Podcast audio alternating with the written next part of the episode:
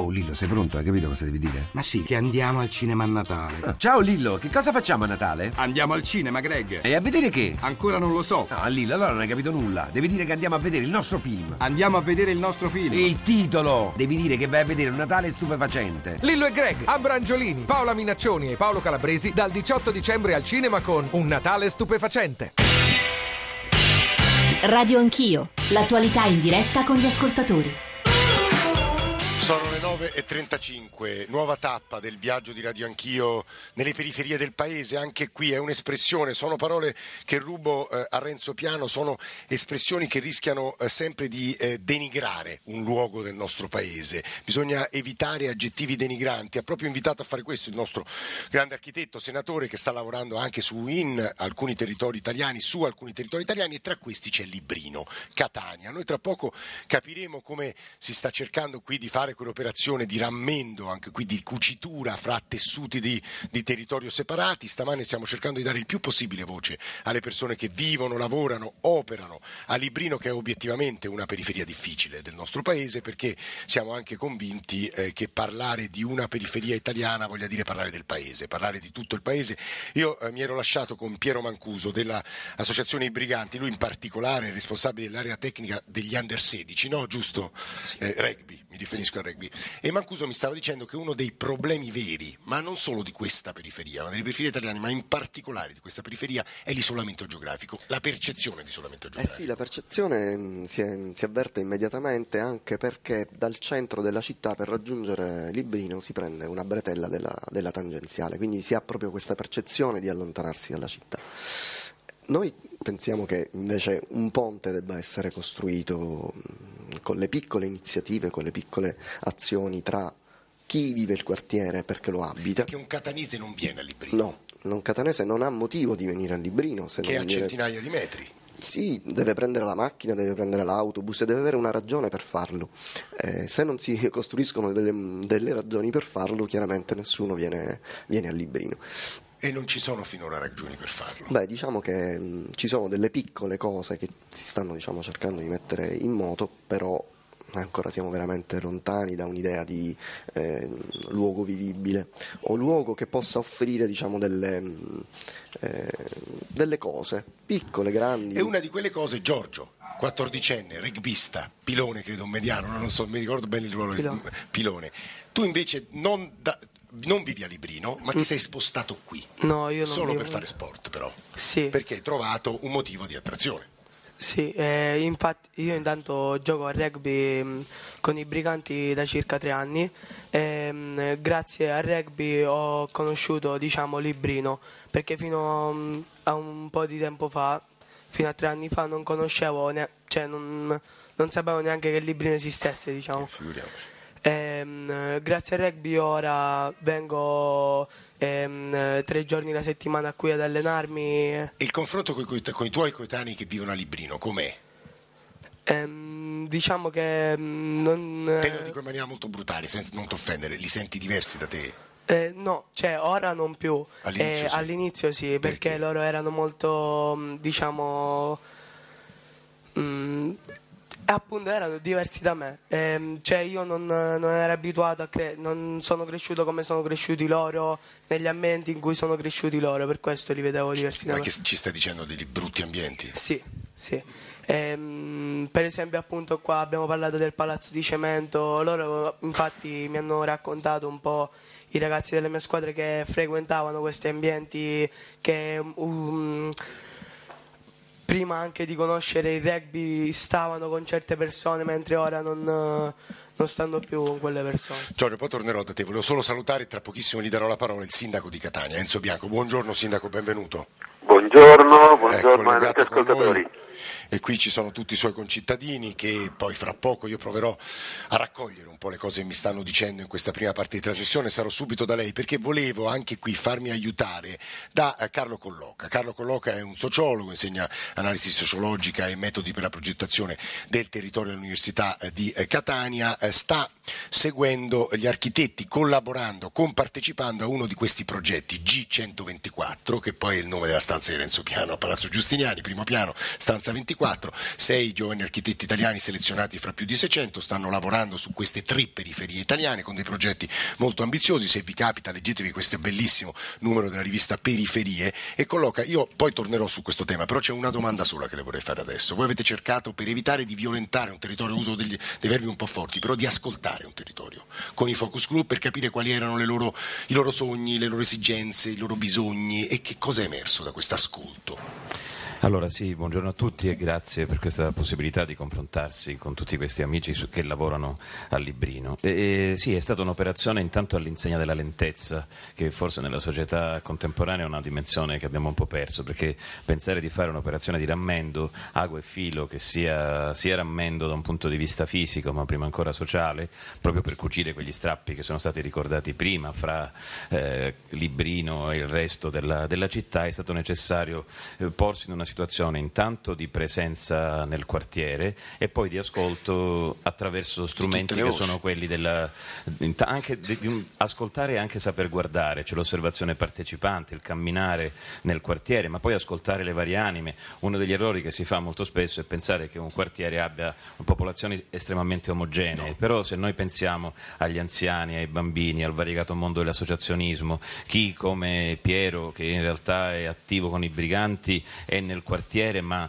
non, non vive ehm, a Librino, cioè la dimostrazione anche di quanti da Catania, se hanno un interesse, una motivazione, un richiamo, a Librino arrivano. Poi ci sono gli ortolani che sono un'altra presenza importante, questa è un'area che forse è quella dove è più presente una, con una certa sistematicità un verde che viene coltivato in autoregolamentazione, in autogestione, per cui individuare quale fili utilizzare per il rammendo è stato possibile solo nella misura in cui con i focus group, con, facendo disegnare i bambini, i bambini vedono questo quartiere come un quartiere in verticale perché non hanno eh, luoghi di incontro, di scambio. Colloca, scusi se la interrompo, Prego. poi tornerò da lei perché capire, anche se in una sintesi, che voci sono emerse al territorio è importantissimo, però lei ha citato i bambini e siccome so che Maria Grazia Scudieri, la padrona di casa dell'associazione Talitacum, sta per lasciarci, però prima mi aveva fatto vedere delle poesioni chiamiamole sì. così, che i bambini che frequentano questo centro le hanno scritto per, per Natale, soprattutto sul librino che vorrebbero. Magari una, sì, una la legga. Perché... Mi piace proprio leggerne una che è di, di, una bimba che frequenta il nostro centro, che si chiama Catherine Battaglia. E, ehm, la poesia è così, come vorrei librino, e dice questo. Dalla mia finestra vorrei vedere un posto splendido da godere Invece vedo palazzi alti e grigi che non assomigliano a quelli di Parigi. Vorrei vedere più colore in questo posto pieno d'amore. Non è vero ciò che dice la gente, che qua siamo tutti senza mente. Vicino al palazzo di cemento c'è un posto che non è violento, è un posto molto speciale dove tanti amici puoi trovare, animatori ed educatori ci trasmettono tanti valori. E se la felicità vuoi trovare al Talita Cum devi andare. una magnifica pubblicità chiaramente centro, ecco volevo dire che... però a questo punto ma ragazzi io ne approfitto per girare poi tornerò da tutti gli amici che sono attorno a questo tavolo. Siamo a Librino, siamo a Catania dal sindaco di Catania Enzo Bianco. Io provo a riassumere sindaco quello che mi hanno detto anche durante il giornale radio ovvero sia dov'è lo Stato qui i tre elementi che lamentano di più l'assenza dello Stato, l'assenza di attività produttive l'assenza di una scuola superiore, tre parrocchie e non c'è un liceo e questo, dicono loro, è insopportabile. Sindaco.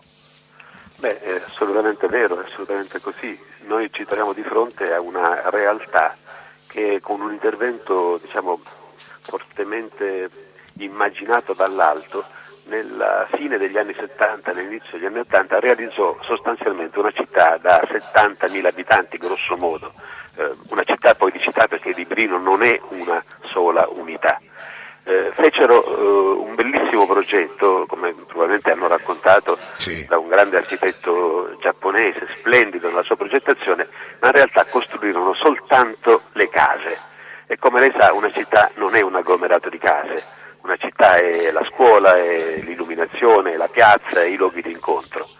Durante la mia precedente sindacatura noi investimmo una quantità di risorse straordinarie, circa allora 400 miliardi di lire, per realizzare le opere di, cosiddette di urbanizzazione secondaria, cioè per portare le scuole, oggi a Librino ci sono scuole e fior di scuole, con insegnanti di straordinario livello. Però solo primaria, insegnati... sindaco Sì, sì, assolutamente, assolutamente. Adesso ci saranno anche le secondarie. Forse le hanno detto che la giunta comunale, pur non essendo una materia di nostra competenza, ahimè le scuole secondarie superiori sono della provincia, ma noi abbiamo comunque adottato la scelta di eh, aprire tre istituti onnicomprensivi eh, a Librino, quindi di avere anche le superiori, perché la lotta che vogliamo fare contro l'evasione dall'obbligo scolastico, che a Librino è insopportabilmente alta, soprattutto nei ragazzi dai 14 anni in su, siamo alla doppia della media nazionale, francamente inaccettabile.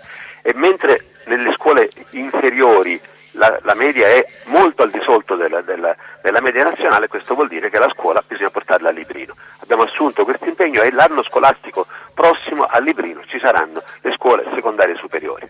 Eh, la prima cosa è questa appunto che riguarda la, la, la, la scuola.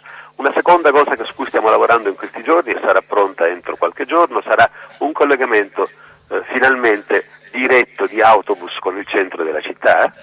Abbiamo allo studio già, lo studio è già pronto, insomma, partiranno, ma siamo in grado di garantire un, una, una, presenza una, di autobus adeguata, un autobus che si chiamerà Librino Express che collegherà il quartiere di Librino con il centro della città Già oggi in queste feste di Natale un piccolo segnale l'abbiamo dato con un raccordo di autobus, peraltro gratuito, con i quartieri più popolari della città e il congiungimento con il centro storico. Ma naturalmente l'operazione è un'operazione eh, straordinariamente forte, ci sono un miliardo di cose da fare, a partire da quella che lei accennava poco fa e che riguarda cioè il mondo produttivo. Eh, eh, qui è stata localizzata la zona franca urbana, abbiamo scelto che la zona franca urbana che toccava a Catania venisse localizzata a Librino. Sono stati presentati grosso modo un 200 progetti, eh, diciamo, molti dei quali sono stati ritenuti validi e in questo momento godono sostanzialmente dei vantaggi di poter installare un'attività produttiva. Sindaco, io ho ho un'ultima domanda per lei che Prego. riguarda quello che io vedo qui intorno a me, perché francamente lo so che l'Italia è piena di ferite architettoniche, urbanistiche, però in un luogo dove c'è tanto, devo dire senza retorica, coraggio, speranza, voglia di costruire, voglia di trasformare, vedere un teatro come il Teatro Moncada, distrutto e abitato solo da carcasse di auto e motorini e temo da spaccio e persino da ritrovamenti di armi, e un palazzo come il Palazzo del Cemento in una periferia di un grande paese occidentale è francamente intollerabile, Sindaco. Guardi che di questi locali ce n'erano 50, non uno, ma c'erano anche 50 gemmi al Librino. Si faccia raccontare che cos'era Villa Fazio sotto la mia sindacatura, quando ho affidato alla parrocchia, all'Arci, alle società sportive la possibilità di fare sport a Librino. Ci sono stati degli sciagurati amministratori che per 14 anni, per 14 anni hanno abbandonato Librino e sono fiorite queste cose terribili. Adesso sul Palazzo di Cemento, grazie a un finanziamento comunitario, è in corso una gara che ci consentirà finalmente la riqualificazione del, di Librino. Il Teatro Mon- Moncada, che fui io a costruire sotto la mia amministrazione e che funzionò in modo adeguato come palazzi dello sport, il Palamit e mille altri luoghi, anche su quello. Ovviamente non daremo pace sino a quando non lo riconsegneremo alla città di Librino, ai suoi abitanti. E mi lasci dire, gli abitanti di Librino nella stragrande maggioranza sono abitanti dire, che, che, hanno una carica umana, una vitalità, una gioia di vivere assolutamente assoluta, pagano il prezzo di un nome che è diventato famigerato soltanto perché ci sono luoghi comuni, pregiudizi e una condizione di grande disagio sociale. È la voce del sindaco di Catania, Enzo Bianco, che avete ascoltato. Io prima di tornare dai nostri ospiti volevo farvi ascoltare altre due cose. Gli ascoltatori di Radio Anch'io che stanno chiamando, scrivendo, poi leggerò alcune sms e mail anche molto belle, ma anche Margherita, che è un'ascoltatrice, ci ha chiamato da Catania. Margherita, buongiorno, benvenuta. Buongiorno. Ci sente Margherita? Ci dica tutto. No, niente, io volevo rispondere al sindaco Bianco. È vero che lui ha fatto alcune cose per Librino, ma ci sono voluti vent'anni prima che noi potessimo ottenere qualche cosa. Signor Sindaco, ma adesso dove siete? Se noi dobbiamo aspettare sempre vent'anni, 25 anni, io ho vent'anni che abito qua a Librino, e se devo aspettare altri vent'anni per poter ottenere qualcosa, penso che questo non sia giusto per tutta la popolazione che abitiamo qua. Vi fate vedere sempre per altre cose ed è vero. Qua non esiste eh, solo la mafia, qua quello che esiste è la mancanza della politica. La politica qua se ne è strafregata per tanti anni. Margherita, le cose che le ha detto il sindaco adesso, Margherita, le cose che le ha detto il sindaco adesso non la convincono. Ha parlato di tempi abbastanza brevi per un collegamento diretto con la città, per le attività produttive, per la scuola superiore entro l'anno prossimo. Lei è molto scettica anche su questo? Fatto e poi l'ha lasciato così, ma non a nessuno. Questo volevo dire. Ha fatto il teatro e, e come è andato a finire il teatro? E, le opere pubbliche, ma dove sono? I miei ragazzi sono dovuti andare fuori, se ne sono andati poi da Catania. Non, non avevano qui un, un campo di Guardi calcio, un Margherita, allora calcetto. sue voci aggiungerei quelle che ha raccolto ieri pomeriggio Valeria Volatile proprio nei palazzi, nei bar, nei luoghi anche di aggregazione commerciale che sono attorno a noi. Non c'è polizia, non c'è niente più a Librino, non c'è niente, niente. Se non abbiamo questo piccolo baretto qua, non c'è niente. Per i ragazzi, per i giovani, che prospettive ci sono qua? Ma quale prospettive? Non, non ci sono, non c'è niente, non c'è futuro per i, gio- per i giovani, non c'è, non c'è niente qua. Se lei va in piazza ci sono tre cabine, queste elettriche, sono tutte smontate, non c'è più niente. Vedi, il pavimento è già tutto che si sta levando tutto. Lei è sempre stato a Librino, ha sempre vissuto qui. Eh, Io ho 100 anni che stai a Librino. Ed è peggiorata la situazione oppure sta migliorando un pochino? Ma sempre, per me è sempre lo stesso, come era prima siamo. E il Librino è questo, futuro non ce n'è per nessuno, né per i giovani né manco per anni. La mafia qua a Librino, ai lavoratori non lo disturba, forse fanno cose extra. Ma la mafia qua non disturba nessuno. Che vuol dire non disturba? Ah, che- Può esserci anche senza disturbare. Certo, ci sono quelli che ci sono, ma abbiamo voglia di stare andando a bar. Che non nessuno ci disturba lei perché è stato qua, lei perché non sta qua. Ci vuole il lavoro. Che se c'è il lavoro i giovani lavorano, giustamente, non ci sanno niente, che fanno? Si mettono a spacciare. Ecco, bravo. Vedi che lo sa lei cosa fanno, se non c'è il lavoro. È stato abbandonato il Librino, ci hanno fatto tipo un, tipo un quartiere dormitorio all'inizio, mancano i servizi, un ufficio postale solo che adesso funziona e poi c'è un'unica banca, non ci sono uffici comunali, non c'è niente, spazio verde per i bambini per giocare, polizia se ne vede poco, carabinieri eh, altrettanto. Diciamo che ci hanno lasciato un pochettino così, la città è solo al centro, qua è quartiere periferico e nessuno ci sta pensando più. A 30 anni che sto qua È e nato e cresciuto qua. sì, la fame si fa sentire, perciò fa- Che succede? le persone si arrangiano e fanno cose che non devono fare. Si mettono a spacciare? Sì, Ma è molto diffusa come cosa, tra i giovani soprattutto. sì, sì. Io comunque lavoro così all'artigianato, faccio taglio alberi, cose, mi arrangio in questo modo. Ma è facile cascarci però, no? Chi con la testa no, soprattutto i giovani, perché hanno sbandamenti, hanno cose. Lei ne conosce di persone che... Assai. Che cosa dicono? Dico lavoro non ce n'è, c'è questo e questo facciamo. Ma vedi che non è una strada che porta, diciamo, dice tu lo sai qualche lavoro, no? E allora dice facciamo questo. Lei quanti anni ha? 33 anni. Lei è qui con suo figlio? Ah, 5 anni. Che prospettive ci sono per loro? Brutte prospettive, perché se non c'è lavoro non c'è futuro. Per questo le persone sono qui accanto a me nel centro Caricacum di, di Librino, dicevano è importante che ci siano attività produttive, che ci sia lavoro, i rischi altrimenti sono quelli che abbiamo appena sentito. Architetto Corbia, buongiorno, benvenuto. Salve, buongiorno. È collegato con noi un urbanista, Roberto Corbia, assieme a Roberta Pastore, fanno parte di quel gruppo di architetti del gruppo G124 che citavo poco fa, quello del, del senatore Piano, che ha lavorato sul, assieme tra l'altro al professor Colloca che è qui con noi e poi anche Chiara Borzì potrà aiutarci su questo, ha lavorato sul cosiddetto rammendo eh, Corbia. Anzitutto, lei di dov'è? Io sono sardo di Alghero. E quando è venuto qua a studiare questo territorio, che, diciamo, che consapevolezza ha assunto? L'ha, l'ha esaminato dal basso, come ci raccontava il professor Colloca, ma è rimasto molto colpito. Eh sì, noi siamo arrivati, insomma abbiamo iniziato questa attività a gennaio col senatore.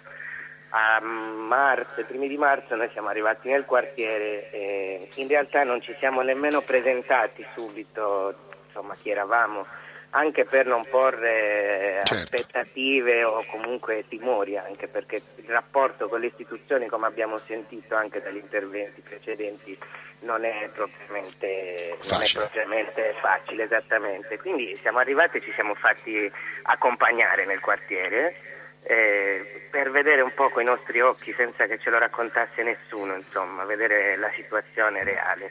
E lì abbiamo trovato questo grande fermento, questa grande risposta nel mondo dell'associazionismo ed è da lì che poi siamo partiti nella nostra proposta. Di... Ecco, qual è la proposta? Raccontiamole agli ascoltatori italiani. Che proponete voi? È un piccolo intervento, ma credo simbolicamente molto significativo. Corbia. Assol- assolutamente. Noi abbiamo immaginato un, uh, un master plan delle opportunità che riguarda una grande parte del quartiere, ma da qualche cosa bisognava partire, da, come le chiama Renzo Piano, da, dalle scintille. E le scintille le abbiamo trovate ad esempio nei Briganti, nel centro Iqbal Masri, Sono che, qui con noi, svolgono- sì. che sono qui con noi, saluto, li saluto Sedito Piero. quindi. Eh, abbiamo iniziato questa attività all'interno della struttura di San Teodoro, che è una struttura sportiva che è stata costruita alla fine degli anni 90, un altro dei simboli del degrado di questo quartiere, una struttura pubblica che è stata eh, costata alla collettività mh, decine di migliaia di euro che poi è stata abbandonata. I ragazzi nel 2012 l'hanno liberata dal degrado e dall'abbandono e, hanno messo in piedi questa iniziativa che ha creato in realtà uno dei pochi veri punti di socialità dentro il quartiere. E quindi attorno a che- quella struttura che avete pensato di fare, Corbia? allora, l'idea è quella della riqualificazione degli spazi esterni, partire dagli spazi esterni dove già si stanno svolgendo le attività degli orti sociali e dove i ragazzi poi svolgono le attività, le attività sportive. E quindi da lì l'idea è semplicissima, mettere in relazione ancora di più questo spazio con il quartiere, con la scuola Brancati che si trova a 50 passi dalla, dalla Attraverso dalla una sorta di, di pergolato? No, e, e allora in realtà il, il progetto è fatto di tanti piccoli interventi, eh, tra cui anche la copertura di una parte del pergolato che sta di fronte alla palestra e che i ragazzi usano per il terzo tempo e per le attività che fanno Sì. extra sportive. Poi in realtà diciamo il simbolo del nostro intervento sarà questo percorso che idealmente anche fisicamente riunirà la scuola Brancati con l'area di San Teodoro e che noi ci siamo immaginati come un parco giochi di strada. Ecco Corbia, questo suo passaggio, io poi chiedo un po' di pazienza a Chiara Borzì del gruppo G124, ma dopo ci sarà tempo per intervenire anche a lei, perché io in realtà al professor Colloca vorrei fare una domanda che rubo davvero alle considerazioni che faceva adesso l'architetto Corbia. Quando è che intervenendo in un territorio difficile, ora insomma, uso questo aggettivo, difficile, eh, può essere una scintilla di coesione sociale e quando invece viene vandalizzato? Perché qui abbiamo assistito un po' a tutti e due questi processi. Colloca, come si fa a evitare la vandalizzazione e la distruzione di quello spazio, di quell'intervento e- o, invece, o invece trasformarlo in una scintilla? Colloca. Allora, eh, trovata la scintilla bisogna trasformarla in un incendio e per trasformarla in un incendio l'essenziale nell'esperienza che abbiamo fatto a Librino è in qualche modo coinvolgere il più possibile chi è già attivo sul territorio. C'è questa operazione che l'architetto Corbier ricordava di riqualificazione degli spazi intorno al campo da rugby, la connessione con la scuola potranno in qualche maniera consolidarsi nella misura in cui c'è una responsabilizzazione di chi eh, li vive, c'è la possibilità di partecipare, non soltanto... E come si perché- responsabilizzano però i ragazzi, ad esempio? Ma i ragazzi, se, se uno gli offre qualcosa che è bello, che è accogliente, che gli dà delle opportunità, molti degli ortolani che stanno intorno al campo, come abbiamo detto in precedenza, come molti che operano a Librino, che coltiva non risiedono, esatto, non eh. risiedono a Librino. Eh, ci sono persone che, se non vado errato, Piero, arrivano da- anche da Mister Bianco, cioè da comuni non vicinissimi, perché hanno trovato in questa zona un verde che si guarda ma non si tocca, perché è tutto recintato. Sì, però ai ragazzi non posso chie- chiedere di fare l'ortolano. No, i ragazzi tutto. in questa occasione hanno intanto la possibilità eh, di poter eh, fare attraverso il rugby un'esperienza eh, sportiva importante perché il rugby più di ogni altro sport crea questo senso di gruppo, di comunità. Lo fa in un contesto che è molto professionale perché eh, attraverso i rugbisti dei briganti appunto non si fa soltanto eh, rugby, è vissuto molto il terzo tempo come un momento fondamentale anche di interazione con chi E va quella a è la seguire una delle scintille E- possibili. e poi secondo me una cosa molto importante è anche il fatto che, e qui è una responsabilità che deve essere anche dell'università, della città, delle varie parti sociali, pensare che dopo questa esperienza del gruppo di- del senatore Piano ci possa essere, io lo spero da eh, docente universitario, avere un laboratorio di quartiere, cioè qualcosa che porti, come si è detto tante volte, un pezzo di Catania qui, un pezzo di Esatto, un pezzo Catania di Stato, un potrebbe pezzo di comune, essere un un pezzo di università, qui c'è Anche. bisogno del collega No, che insegna agraria come il Eh, collega Sara che... Fagone poi tra l'altro diceva all'inizio qui ci vuole un pezzo del, del comune, non c'è. Questo Certo. è, è uno dello Giorgio, abbiamo pochissimi secondi. Scusa la- di nuovo la domanda rischia di essere offensiva. È il ragazzo, il giovane 14enne rugbista, mancano pochi secondi, ma tra i tuoi coetanei di Librino 14, 15, 16 anni ci sono molti che hanno abbandonato la scuola?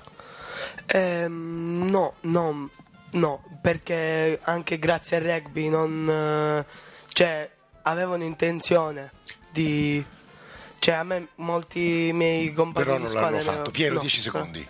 è l'allenatore, diciamo. Sì, eh. sono Eh, però, è, il, è il mio gruppo. Eh, noi mh, ai ragazzi mandiamo questo messaggio: lo sport è importante, Ma la scuola viene prima. La scuola viene prima.